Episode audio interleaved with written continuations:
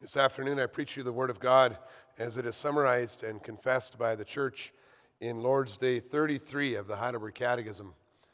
Continuing on, regular exposition of our confession. In the third part of the Catechism, our thankfulness. It's on page 549 in the Book of Praise if you'd like to read along. And here the church confesses what is the true repentance or conversion of man? It is the dying of the old nature and the coming to life of the new. What is the dying of the old nature? It is to grieve with heartfelt sorrow that we have offended God by our sin, and more and more to hate it and flee from it. What is the coming to life of the new nature? It is a heartfelt joy in God through Christ and a love and delight to live according to the will of God in all good works. But what are good works?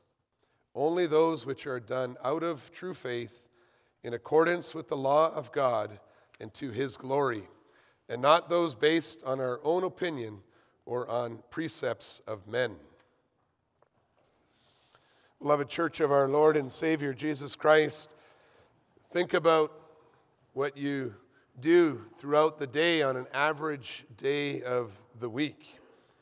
You read your Bible, you pray, you sleep, you eat several meals a day, you raise your children, you do your work, you go to school, you study, maybe you have entertainment, you like to play sports. During all these activities, if you go through that and you think about that, how many evil works do you figure you do, and how many good works? Do you even know how you can check to see if the things that you do every day are pleasing to God or not? We know the place of good works in the life of a Christian, that they're the fruit of the Holy Spirit. They show ourselves thankful to God, they assure us of our faith and they also can be used by God to win our neighbor for Christ. But how do we know that? How can we tell that what we're doing is, is a good work, something that is pleasing to the Lord? We've spent several Sundays thinking about our pilgrim life as the Holy Spirit leads us through a world that is fallen and filled with temptations to sin. We've considered what both 1 Peter 2 and Galatians 5, verse 24 to 26, teach us about how the Holy Spirit leads us to be active in, in the dying of the old nature. So we've dealt quite extensively with question and answer 89. We've also considered Romans 14, verses 17 to 19, that teaches us about the coming to life of the new nature as we confess it in question and answer 90. And we used the example of, of doing good works not as a burden or an obligation, but we used the example of, of a car enthusiast who was taking a car that he received as a gift for, for a ride, finding out everything that Christ has obtained for us and rejoicing in that. That enjoyment of all that we have in Christ, that's what manifests itself in good works. The bud of regeneration bursts into a beautiful flower of good works in our lives as our new nature is, is coming to life, just like a bud opening up in the springtime. We can see God's powerful work in our lives. And the good news that I preach to you today is that God has shown us what it is like when He is the one who is working in our will, in our desires, and also making us work for his good pleasure, as we read in Philippians 1, verse 13. This afternoon, then we'll consider one thing we have not yet looked at in the last few weeks is what is good works? What is the character of good works that God works? We'll see that under the theme good works are the fruit of God's work, or God works good works. We'll see that God defines what is good in His Word, that Christ did works that are truly good, and that Christians will and work for God's good pleasure. When we read good works, we read the word good in there, and we right away come into a, a situation where we have different definitions of what good is. And in fact, our definition of what good is is very countercultural. Maybe we don't even realize how countercultural our definition of good is. But we live in a, in a world where politicians and journalists and celebrities and, and company owners are always trying to tell us what is good or not. Constantly, people are telling us, and you can see it in the news, what we can think or what is acceptable speech. Even they tell us what we need to purchase, what we need to buy to be happy. And woe to you if you do not agree with their conclusions about what to think about gender or adultery or idolatry or diversity, equity, and inclusion. Since these so called leaders in society are motivated to have other people like them, and they have associated their ideas with their identities, they will not hesitate to defame or shame or cancel anyone who questions their definitions of good. And so that's the culture we're raising our children up in. You and your children will feel a lot of pressure to conform to the norms of society, to make decisions about whether something is good or bad based on what you might feel at the moment. Ethical choices are often being presented to us in very tricky ways because no one is prepared to acknowledge that sin against God is the root problem, the root of the problem. And many influencers and many journalists end up calling what the Bible says is evil, they call it good. And what the Bible says is good is called evil. And so we can easily be led along down a slippery slope of what are ultimately irrational arguments, where exception, the exceptions for special circumstances are made into general rules for everyone. But your questions are called hate, and your love may be called intolerance. So, how can we know what is good? Well, society keeps on changing the name of the game. It's like going from a game of basketball to a game of, of golf. First, it's good to get points so you try to get as many as, as, as you can, but all of a sudden someone tells you that points are actually bad and you should try and get as few as possible. And so we're faced with, with difficult reactions among the general population, moving along with the whims and the moods of, of the leaders of society. So, our definition and the, the definition in society of good works will keep on changing. What might be a, a good work one day, hiring someone on the basis of merit, could be considered an evil the next day, a failure to be inclusive.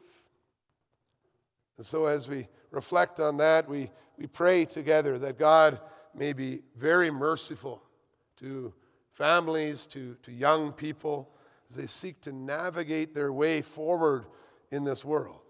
And the good news that we may proclaim in the midst of this changing world where the definition of good is always changing is that God has not left us to be tossed and fro by every new philosophy or every new worldview that may be propagated in our society. When we serve, when we seek to serve the Lord our God as King, we can always know what is good, and what is pleasing in His sight. We confess that there is a standard from the Word of God. And we confess that in question and answer 91 of the Heidelberg Catechism, a definition of good works that contains both the positive statement that good works are only those which are done out of true faith in accordance with the law of God and to his glory, and then a part that says what good works are not, which defies the operating system of our society when we say, and not those based on our own opinion or on the precepts of men. The Westminster Confession of Faith is a f- confession in common use among many of our Presbyterian sister churches, explains positively in Article 16 that good works are only such as God hath commanded in his holy word, and then adds a similar warning, and not such as, without the warrant of Scripture thereof, are devised by men out of blind zeal or upon any pretense of good intention. That negative part of the definition, which serves as a contrast, reminds us that the standard for good is something that is outside of ourselves or of any human being for that matter. Humans aren't ultimately the, the judge of what is good or not. The Westminster Confession says that good works are only such as God commanded in His Word. That fits very well with our understanding that the Holy Spirit works in our lives through the Holy Scriptures. The Scriptures serve as the only binding and authoritative standard by which we can judge whether something in our conscience or something that we are doing is good or not. And as a result, a necessary condition for doing good works is faith in God. When the Belgic Confession explains in Article 24 what the Bible teaches about sanctification and good works, it brings these two elements together in the statements without true faith, no one, no one would ever do anything out of love for God, but only out of self love or fear of being condemned. The conclusion from the scriptures is that in order to do good works, we need the Word of God to guide us. And we need faith that is worked in our hearts by the Holy Spirit. Christian works find their source in the work of God. We have seen this in Galatians 5 when the Holy Spirit works in our hearts. We read in Ephesians 2, verse 10, that He leads us in good works, which God prepared beforehand that we should walk in them. The Lord Jesus is the living example of what it looks like to live by the Spirit in true faith and according to the Word of God as revealed, or according to the will of God as revealed in the Scriptures. And we'll see that in our second point.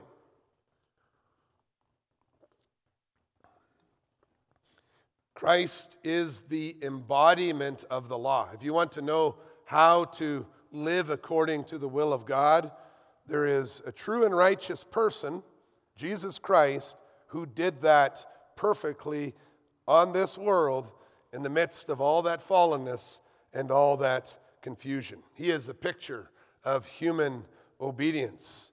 And when we look at his life, we see how we come to the conclusion about good works in uh, question and answer 91 and Lord's Day 33.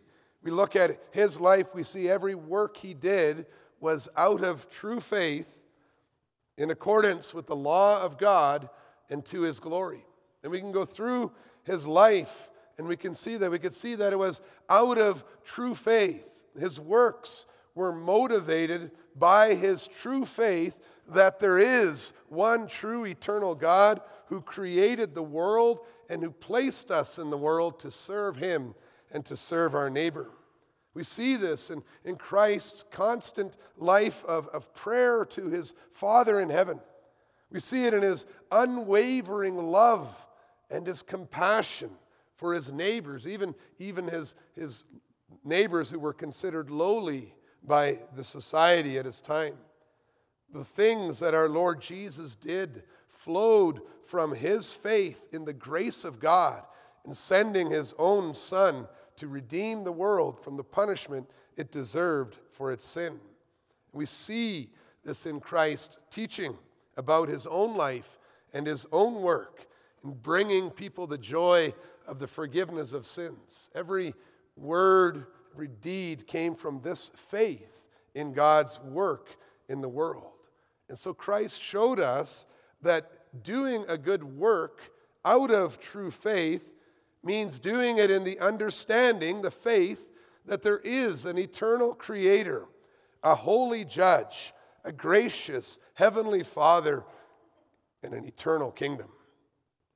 When our motivation to do something comes out of our sure knowledge that everything God has revealed in His Word is true, and that firm confidence that God has saved us through Christ without any merit of our own, then we can be certain that the bud from which the good works will burst is not a dud bub. However, faith and good intentions are not good works on their own. Although true faith is a necessary ingredient of every good work and the only kind of bud that will produce the flower of good works, the flower of good works is still necessary to show our thankfulness to God, our faith in God that turns our hearts away from self love, and our love for God that is so much more wonderful than a fear of being condemned, lead us to a serious and holy pursuit of a clear conscience and of good works. Good works are the vital sign that faith exists. Faith is ultimately an action word. Faith is something that can be seen in our lives. We, t- we return to Jesus' life. You could see his faith in his amazing kindness, his constant compassion, his constructive criticism, his instructive love, his exemplary and humble service. We think of John 13 when he washed his disciples' feet, even Judas's feet. We read through the, the Gospels and we see that our Lord Jesus was exemplary. He was true and righteous human being. He showed us that he showed us that it is that, that man cannot live on bread alone, but on every word that proceeds from the mouth of the Lord. And so his faith in scriptures led him to teach the scriptures, to sing the scriptures, and to live according to the scriptures. In his case, even fulfilling the prophecies of scriptures. When we compare the works we do to the law of God, which touches on our hearts and our minds and our actions, we can know if what we are doing are good works or not. The law of God, embodied in the life of Jesus Christ, helps us to see that the good works that are, are in our lives, whether they are flowing from the bud of faith that the Spirit works in our hearts, or if it is the fruit of nearby weeds or parasitic plants. That's why Christians spend so much time, and we're going to be doing that in the coming weeks, why we spend so much time contemplating God's laws, comparing God's words and his works to our lives. The bud, the bud of regeneration and faith in, in God, worked in our hearts by the Holy Spirit, gives us a passionate desire to live in God's will for his glory.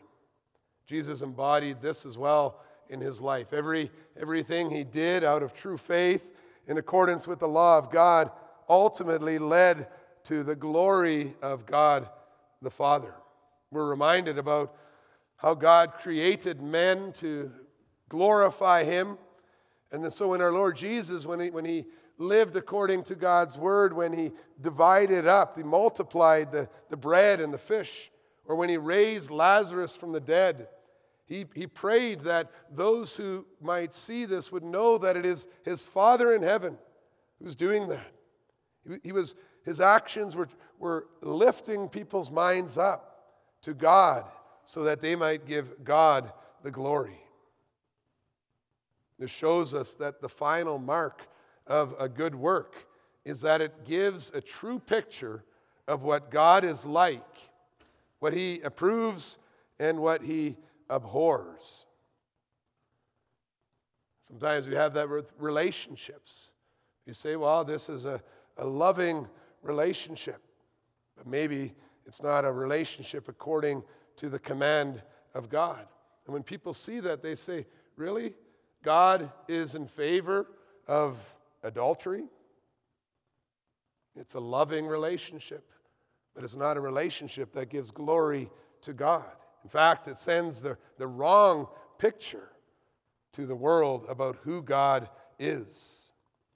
People should be able to learn about the God you worship by the works that are flowing from your faith, by the application of God's law. And if they don't, then either your faith is misplaced, maybe you're serving a, a carved image, or you have misunderstood his will. Works are only good works if they proclaim the excellencies of our Father in heaven. Your repentance is only good in God's sight if He receives the praise for the changes in your life. Your joy and delight is only good in God's sight if He receives the glory for the joy that you are experiencing in your life. Christ's life teaches us that God should be able to be seen in the flower of the good works that He is working in our lives.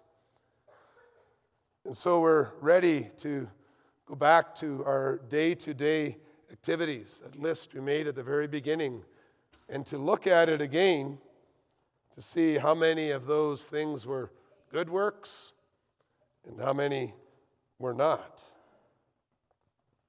Christians will work, will and work for God's good pleasure.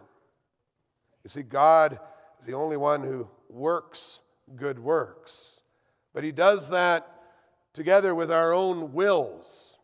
We saw that in Philippians 2, verse 13. He works on our will so that it is our will that actually does the acting. And so, as a result, the apostle can tell us to work out our salvation with fear and trembling. This means that, that every one of us in our hearts and our souls and our minds, our bodies are involved in that sanctifying process, showing the presence of the Holy Spirit. This means that you have to make a tough decision many times every day that you have to resist what is evil, and it may be a sacrifice that you make, even though it is understood as God that leads you to resist temptations to sin, to deny yourselves, to take the steps to grow in holiness, to, to make that move, to, to join yourself to a Bible study, to, to seek further fellowship. Christians are in battle mode in this life because the, the marks of good works that we confess, they're not just descriptive, they don't just describe God's work, but they are also prescriptive. They also teach us how to shape our lives. So we do well to, to memorize those three marks, to, to think about them often, to consider how they fit with what we do every day. With the voice of God re- resounding in our minds, all those who love the Lord, who want to walk with Him in newness of life that Christ has obtained, they will constantly ask themselves, and here you can fill in maybe what you're eating and how you eat, or maybe how you play sports, or maybe what you're listening to in your earbuds or watching on the screen. Maybe it's how you do your work, what others think of you. Maybe it's how you are in school. We ask ourselves, does this action, this eating, this studying, this working, this talking, does it flow out of my faith in the triune God? Or am I doing this as a reaction to another influence in my life? We ask ourselves is this action, this eating, this movie, this, this film, is this action in accordance with the will of God revealed in scriptures? Or am I breaking a commandment by omission or commission, not living as a citizen of the kingdom of heaven, pushing down the fruit of the Spirit? And then we look at what we do every day and we ask the question Am I and the people around me able to learn more about the excellencies of God Almighty so they glorify God as a result of this word I am speaking, or this thing I am doing, or this attitude I have toward my teacher or toward my employer? Or am I causing people to think that God, that God and His commandments are not so excellent after all? So think again about those things you do every day, those three questions.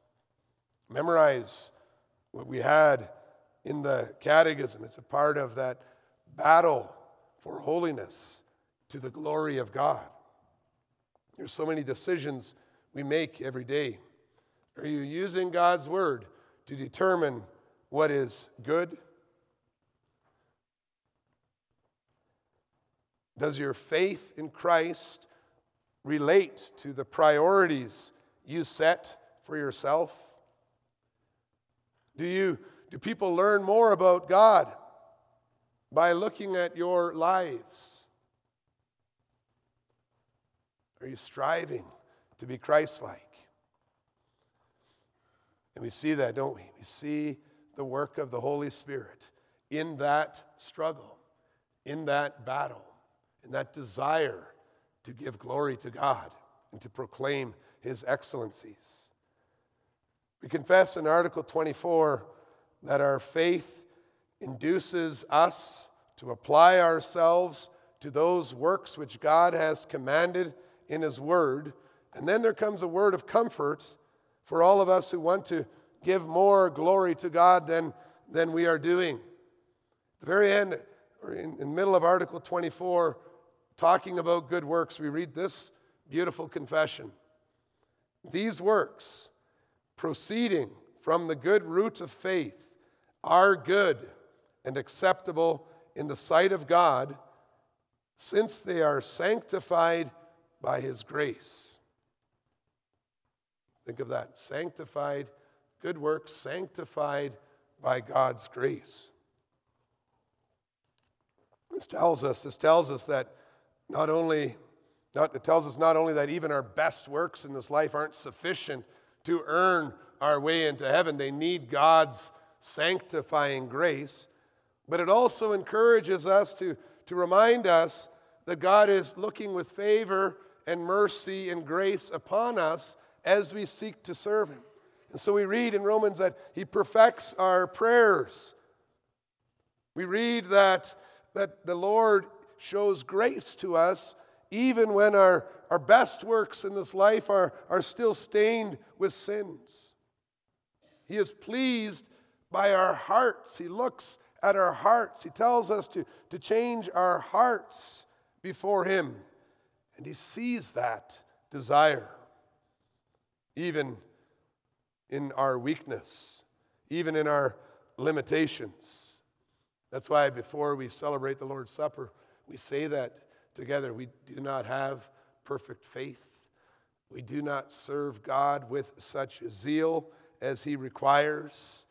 And yet, and yet, He forgives us as we seek Him in humility.